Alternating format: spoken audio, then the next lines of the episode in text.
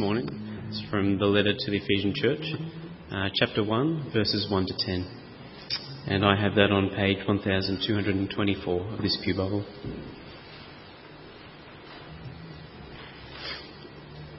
Paul, an apostle of Christ Jesus, by the will of God, to the saints in Ephesus, the faithful in Christ Jesus, grace and peace to you from God our Father and the Lord Jesus Christ. Praise be to the God and Father of our Lord Jesus Christ, who has blessed us in the heavenly realms with every spiritual blessing in Christ. For he chose us in him before the creation of the world to be holy and blameless in his sight. In love he predestined us to be adopted as his sons through Jesus Christ, in accordance with his pleasure and will, to the praise of his glorious grace, which he has freely given us in the one he loves.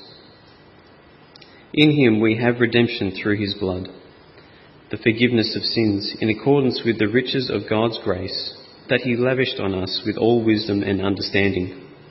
And he made known to us the mystery of his will, according to his good pleasure, which he purposed in Christ, to be put into effect when the times will have reached their fulfilment, to bring all things in heaven and all and on earth together under one head, even Christ. Thanks, Tim, for reading that passage of scripture for us. Friends, let's pray as we look at God's word this morning. Let's pray. Father, we thank you for your word. We thank you for the privilege to have it read and explained, for the freedom we enjoy in this land for Bible teaching. Lord, we pray that your Holy Spirit will do a work in this place. Lord, I just commit myself to you this morning.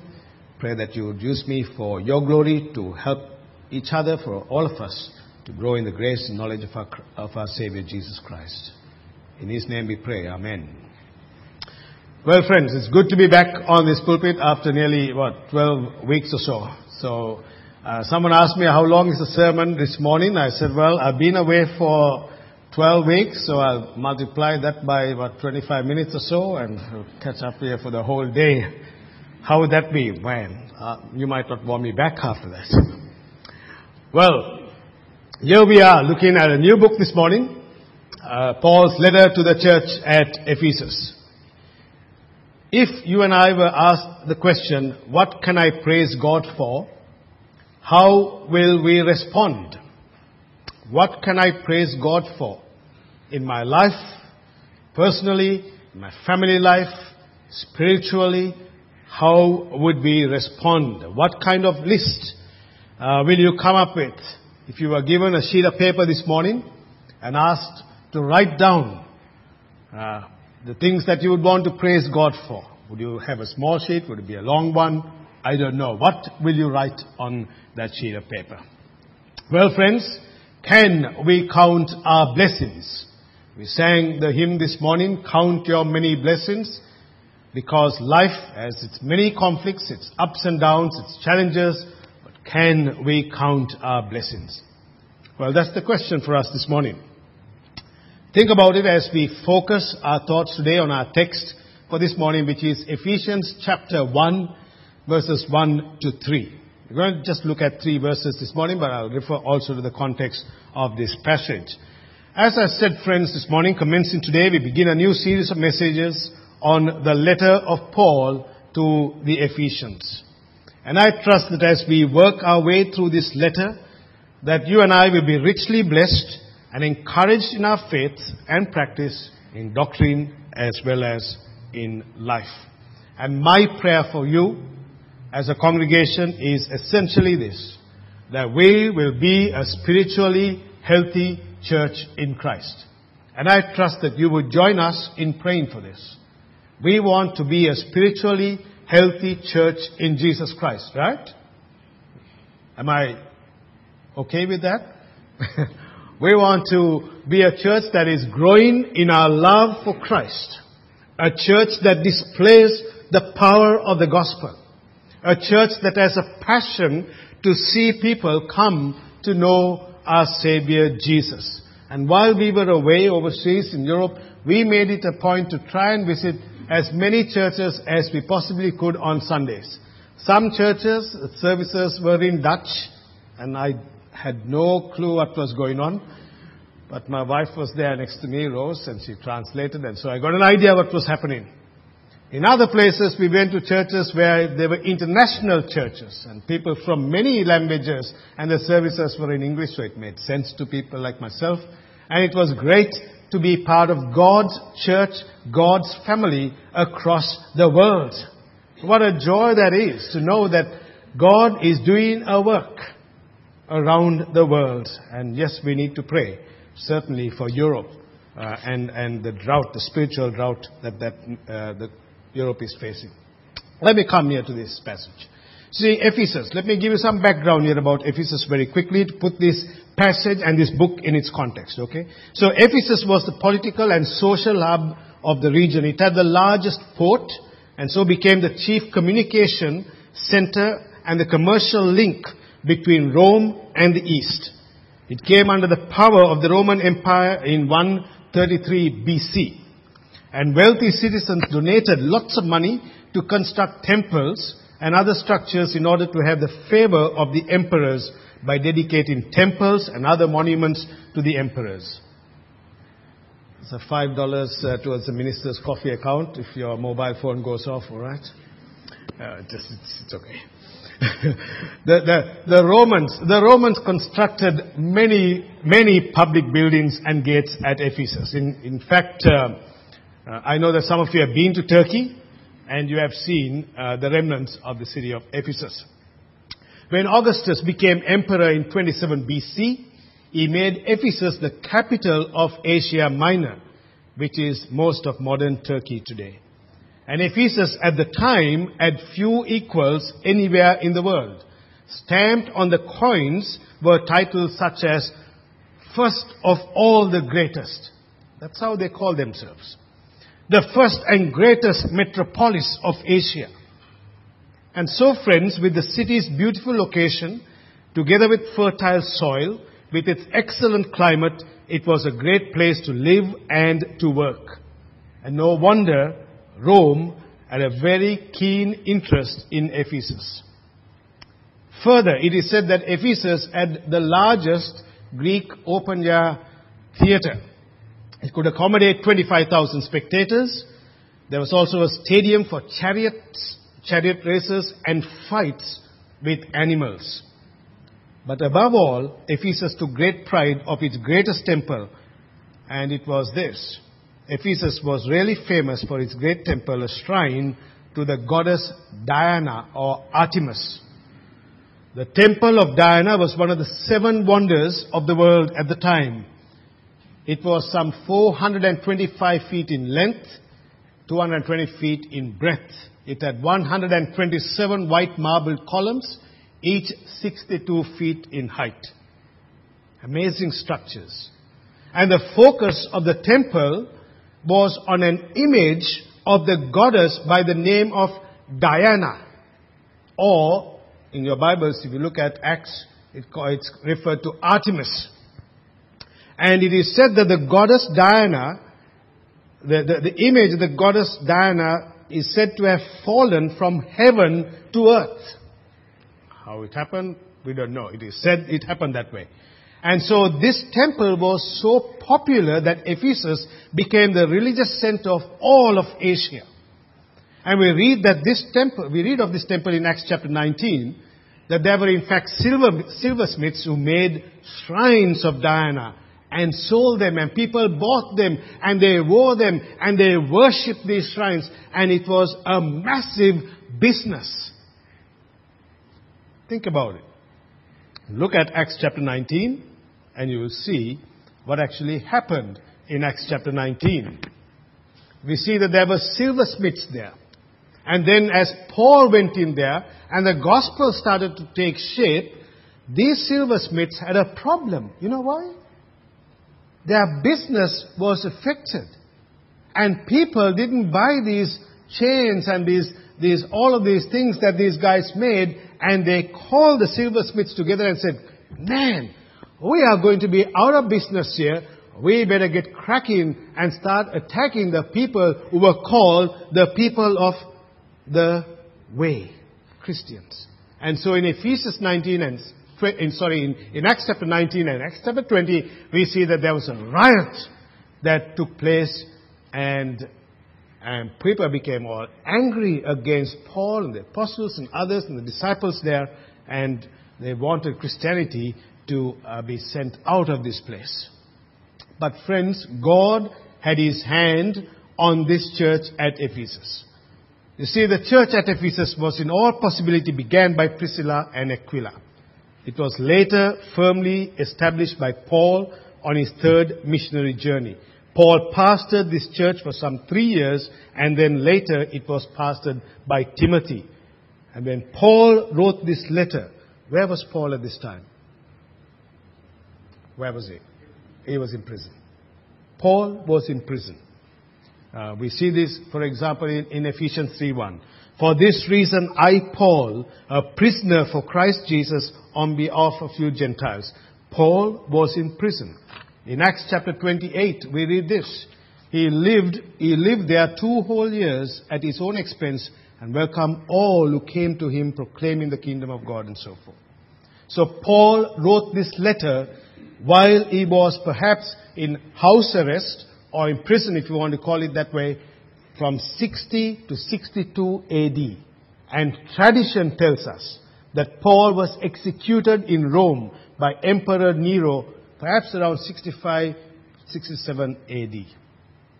So that's the context here. And this letter to the Ephesians was primarily addressed to the Ephesians, but it could have also been a circular letter. It is a Pauline letter. It is a general letter. It is a letter written by Paul from prison. 3 aspects there. And so it is within this context and setting that we have this letter. That's a very quick overview, all right? Now, friends, why did Paul write this letter? Let me highlight a few things. 1, he wrote it to encourage the Christians to know that they were richly blessed by God in Christ. He wanted them to know the riches of God's goodness to them. Secondly, he wrote it to remind them that God the Creator was their Father and that God had graciously included them in His family. He also wrote to remind them of the unsearchable riches of Christ. He wrote to remind them of the riches of God's glory. And finally, I think he wrote to remind them, clearly we can see it here, of the mystery of the church, the body of Christ. So friends, this letter is incredibly Trinitarian. Why do I say that? Chapter 1, the Father calls. Predestination. We won't get into that today. The Father calls. 2, the Son redeems. Chapter 1, verse 7. And 3, the Holy Spirit confirms and seals the salvation. Absolutely amazing. So look at this. Look at the book of Ephesians from that perspective. God's amazing grace, He calls a people unto Himself. The Son redeems a people unto Himself by His blood at the cross. And the Holy Spirit applies that work and confirms it and makes the believer a child of God. Did you see that? And the church becomes a chosen, redeemed, sealed community for God's glory. And that's what you and I are when we are part of His family. You see, this church that gathers here, we are met here this morning, we meet during the week, we do lots of things. Why and how? It's because God has made it possible. What a blessing that is, eh? And that's what I'd like us to see this morning. See, chapters 1 to 3 of this book is doctrinal. It's solid in its teaching. Chapters 4 to 6 are about practical living. John Stott, the well-known theologian, said this: the whole letter is thus a magnificent combination of Christian doctrine and Christian duty, Christian faith and Christian life. What God has done through Christ and what we must be and do in consequence. I mean, that sums it up well, isn't it? As John Stott does things. Christian duty, Christian faith, Christian life, Christian doctrine. So Paul begins this passage. Paul, an apostle of Christ Jesus, by the will of God, Ephesians 1 verse 1, to the saints who are in Ephesus and are faithful in Christ Jesus. Friends, Paul identifies himself as an apostle of Christ Jesus. The word apostle means one who is sent, someone who is sent by authority. And Paul here says, is sent by the will of God. See, I was looking at this introduction, just that verse. How many of us read a verse like that and say, okay, that's just the introduction. That's just the greeting. Right? We do that, don't we? What can I get from that greeting? Just a greeting. But if you look deeper here, there's more than that in this greeting. Paul is saying, I am here because of whose will? Whose will? I'm here because of God's will.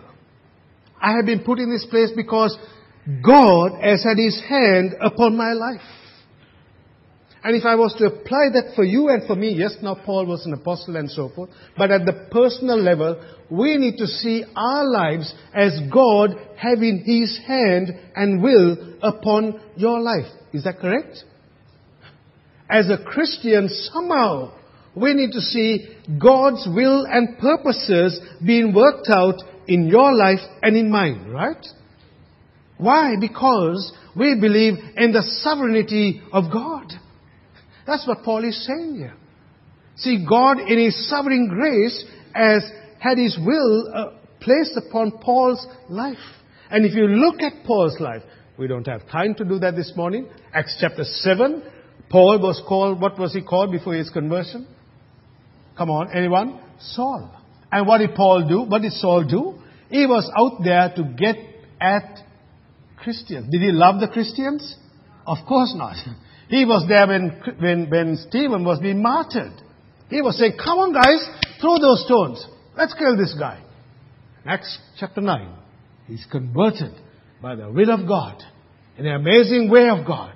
And now Paul is commissioned by Christ because he was not part of the 12.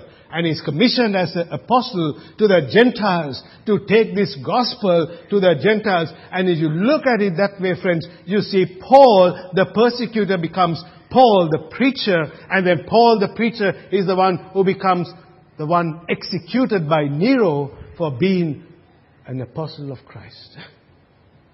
Why? Because of God's will in his life. And when you and I put our lives into the hands of the living God, God will take us to places that we have never expected we might go to.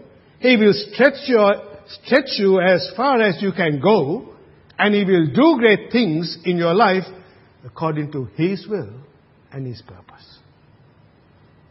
My question to you and to me is, are you willing to submit your life to the will of God? Are you? Are you willing to say, Lord, this is one life to live? All right? It's crazy, right? I've also been away on all this, of course. There are moments that I'm sitting back and looking through this time that we were away. What am I doing with my life? Where am I going? What is God's purpose for the rest of this guy's life here on earth? How many days, how many years, how many months I have? I don't know. When you're just over the 50 mark, you begin to see life from another perspective, right? Where am I going? What's happening? What will I do for the remainder of this life here on earth? Friends, you may have asked that question. You see, my prayer is, Lord, let me live in the center of your will. Wherever that might be. St. Stephen's, wherever it may be. But live in the center of your will. That's what Paul said. I'm here by the will of God. The one who has put me here. The apostle of Christ Jesus. And he says to the saints in Ephesus. You see, the saints, if you're a Christian here this morning, let me say this. The word saint essentially means to be set apart, to be consecrated. And Paul addresses his readers as saints. You see this word saint as Jewish origins, which means to be set apart, as I said, or consecrated. And if you're a Christian here this morning, then are you a saint?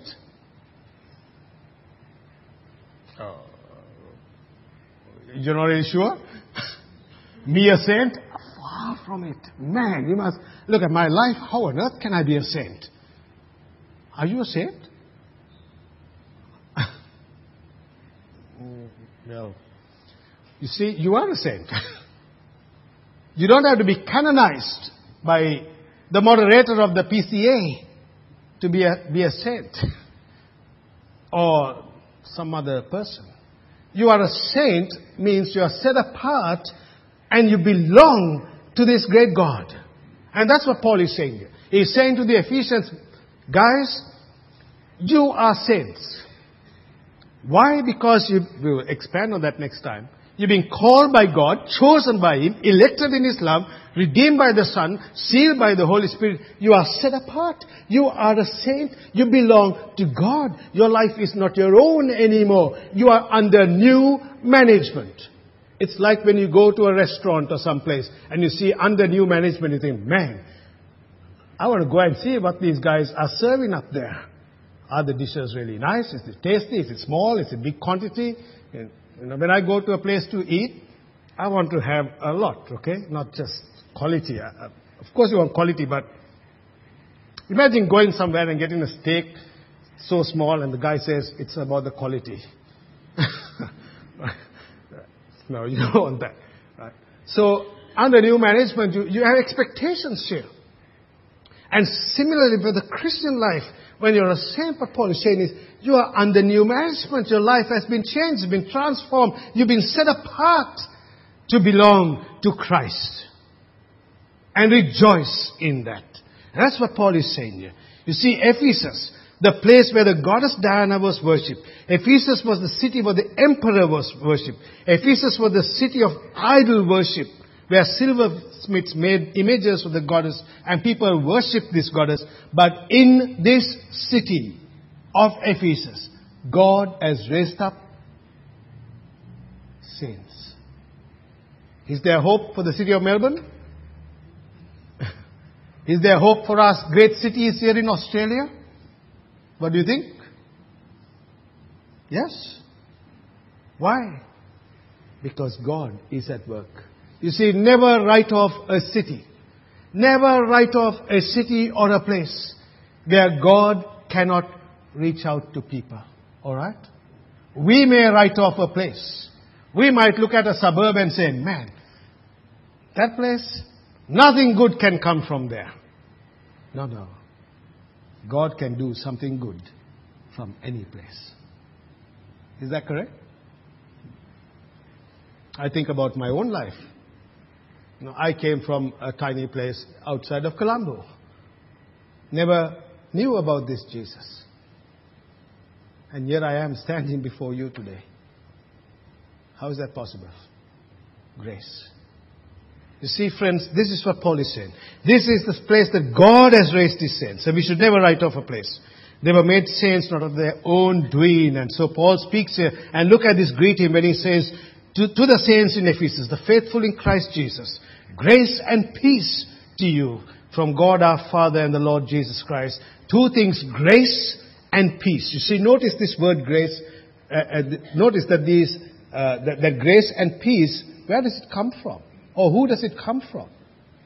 What is our text saying here? Grace and peace to you from whom? From God our Father and the Lord Jesus Christ. You see, Paul is reminding them, and we'll expand on this when we look at Ephesians chapter 2, he's reminding them of God's grace.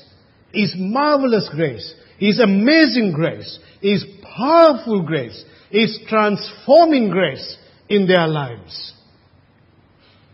He says grace. You see, the Christian life can be summed up in one word. Grace. Do we deserve anything from God? Do you? Do I? I always think to myself, and I say this to myself, God has treated me better than I deserve. God has treated me better than I deserve. That is grace. You see, Paul is saying that. Grace, and then he says peace, isn't it? You know, in life we can go through all its challenges. How about your peace? You know, do you have that peace today? This is God's peace, Romans chapter 5. You might ask, how do I have peace with God? Look at Paul writing to the Roman church. He says this, therefore, since we have been justified by faith, we have peace with God. How? Through our Lord Jesus Christ. I want to ask you this morning, do you have God's peace in your life? Have you made your peace with God? If you're not a Christian here this morning, do you know the God of peace? Maybe your life is not one of peace now. You're troubled, your trials are up your way, and everything is crumbling. And Paul says here, grace and peace. You know, God's peace, that peace with the Maker, our Creator, and the peace that passes all human understanding is yours. What a blessing, eh? What a blessing to be a Christian. Do you see that this morning? You see, Paul was under house arrest. But he says, peace. Both grace and peace, they come from the Father. And then as we move on in this text, friends, verse 3, Paul brings this out. Blessed be the God and Father of our Lord Jesus Christ, who has blessed us in Christ with every spiritual blessing, where? In the heavenly places. You see, Paul begins with praise. It's an exuberant statement of praise. It's a glorious statement of praise. He says, praise be to God. It's a doxology of praise. Why is it he wants to praise God? It says, for all the spiritual blessings. Now, friends, what are the spiritual blessings that are in view here? You see, this word praise means worthy of being praised. The word blessed is translated worthy of being praised, or praiseworthy. Giving thanks and exalting, that's the original. You get that meaning as well. It's a praise to God. Why? For every spiritual blessing in the heavenly realms. And what are these spiritual blessings? You see, let me highlight some of them here. See, God in His goodness does bless His people materially by providing for them, but the focus here is on spiritual blessings. And what are these blessings? Well, friends, if you look at chapter 1, 3 to 14, we have these blessings for us, right? You look at that, you keep your Bibles to see. But we see these blessings such as predestination in Christ. God has chosen us before the what? Foundations of the world. We'll talk about that more next time. The blessing is redemption in Christ. That is that Jesus took your place and mine at the cross, and all our sins are forgiven. Redemption. Thirdly, the blessing is an inheritance that is kept for us in heaven. Christ is and has given us an inheritance. And also, the other aspect is a spiritual blessing of eternal security, sealed by the Holy Spirit. And Paul is saying here, rejoice. Blessed be the God and Father of our Lord Jesus Christ, who has blessed us in the heavenly realms with every spiritual blessing. What a joy it is to know this God who has blessed us with every spiritual blessing. Do you count your blessings this morning? Do you thank God this morning for the spiritual blessings that He has given to you? Do you rejoice in those blessings? Yes, sometimes we might go through those challenges. Yes, we go through the ups and the downs, the valleys and the mountaintop experiences. But remember this, that the eternal banker has opened up the bank and blessed us with all the spiritual blessings in Christ. You see, I was thinking about this for a moment. You see, if you go to a bank for a loan, you'll have to sign documents and everything else, and the bank manager or someone else will say, we can only loan up to you so much. according to your income, or we can give you this amount of dollars. And that's it. It stops there. It's a loan. But not so with God. He's a spiritual banker who says, I have opened up the bank. It is yours. And I give to you freely every blessing. You don't have to sign any documents. It is coming free. Always being sent for you. God of God, I rejoice in Him always because of these facts. A glorious praise that God has called. He has chosen. He has given us life. And the Apostle Paul says here, He has blessed us in the heavenly realms. What does that mean, friends, in the heavenly realms? It's a good question, isn't it? So let me quickly say this. Theologians call this sometimes the already and the not yet. That is, I'll illustrate it this way. Paul writing to the Philippian church says this. Our citizenship, where is it? Where is the citizenship? It's in heaven. And from it we await a Savior, the Lord Jesus Christ. You see what we see here, let me explain it this way. Theologians call it the already and the not yet. That is this, that we are already citizens in heaven. And as citizens of heaven, we are blessed with that citizenship that is given to us in Christ. So we are in that sense already partaking in our citizenship in heaven. Right? It's like one leg is there. The other leg is here on earth. The already and the not yet. And as we are citizens of heaven, we have all the blessings and security that comes of being a citizen of heaven. Just like when you're a citizen of Australia, you go somewhere to some country, you show your passport and you have rights, okay? On the basis of that passport, because you're a citizen of this nation. For us as Christians, we are citizens of heaven already. But a day will come when all the blessings of that heavenly citizenship will come to its fulfillment. But now Paul says this, that all of these blessings comes from this heavenly realm. What does Paul mean by that? See, Dr. R.C. Sproul puts it this way. We usually understand Christians' enjoyment of the presence of Christ as referring to the Spirit bringing Christ to His people by bridging the gap between heaven and earth.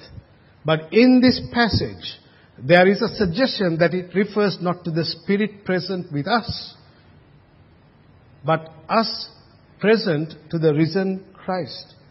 Mystically, we move from earth to heaven because we have fellowship with Christ in the heavenly realms. See, this is so deep here. You see, mystically, we move from earth to heaven. There is this heaven to earth connection. And the heaven where God is reigning in all His majesty and splendor, there is this connection. Each time you and I are praying to our God, what do? We come to the throne gates of heaven. When we are living our lives here on earth, heaven is involved in our lives somehow. God is involved. The triune God holds you in His hands and is involved. And He says, yes, you are mine. So friends, what an amazing blessing. The heaven to earth connection. And this is for those who are in Christ. Dr. Martin Lloyd-Jones makes the observation, you cannot be a Christian without being in Christ. Christ is the beginning as well as the end. He is the Alpha as well as Omega. There are no blessings for Christians apart from Him. See, when we come to Jesus, friends, and when we put our faith and our trust in this God, then we have all the blessings from Him. We don't receive them in stages. Oh no. When you become a Christian, we immediately receive and have every spiritual blessing in the heavenly places then and there. we immediately stand holy and blameless before God the Father, the ultimate judge. We instantly have forgiveness for our sins. We instantly have full redemption by the blood of Jesus. So, if you believe and know Jesus Christ as your Savior, then these blessings are yours. Well, as we close, friends, let me come to the question, what can I praise God for? What can you praise God for this morning? This week? Is there something that you can thank God for in your life? What about you this morning? Friends, let us count our blessings, and indeed it will surprise us of what the Lord has done. What can I praise God for? A question for us to ponder. Let us give thanks to this God for all the spiritual blessings that He has showered upon us so generously and lavished it upon us from the heavenly realms. What a joy. Rejoice and celebrate. Let no one put you down, friends, because your identity and mine is tied up with this Savior. Do you rejoice in that this morning? I hope you do. Let's pray. Our Heavenly Father, we want to give you thanks for all the spiritual blessings that you have blessed us with in the heavenly realms, Lord, in Christ Jesus. Somehow, mystically, Lord, we have this connection. The presence of Christ, the earth to heaven connection. And we thank you for calling us, for choosing us, for electing us, for redeeming us, for forgiving us, for giving us an inheritance kept in heaven, for sealing us with the Holy Spirit. I pray this morning that you would help us, Lord, to rejoice in this Savior. In Jesus' name, amen.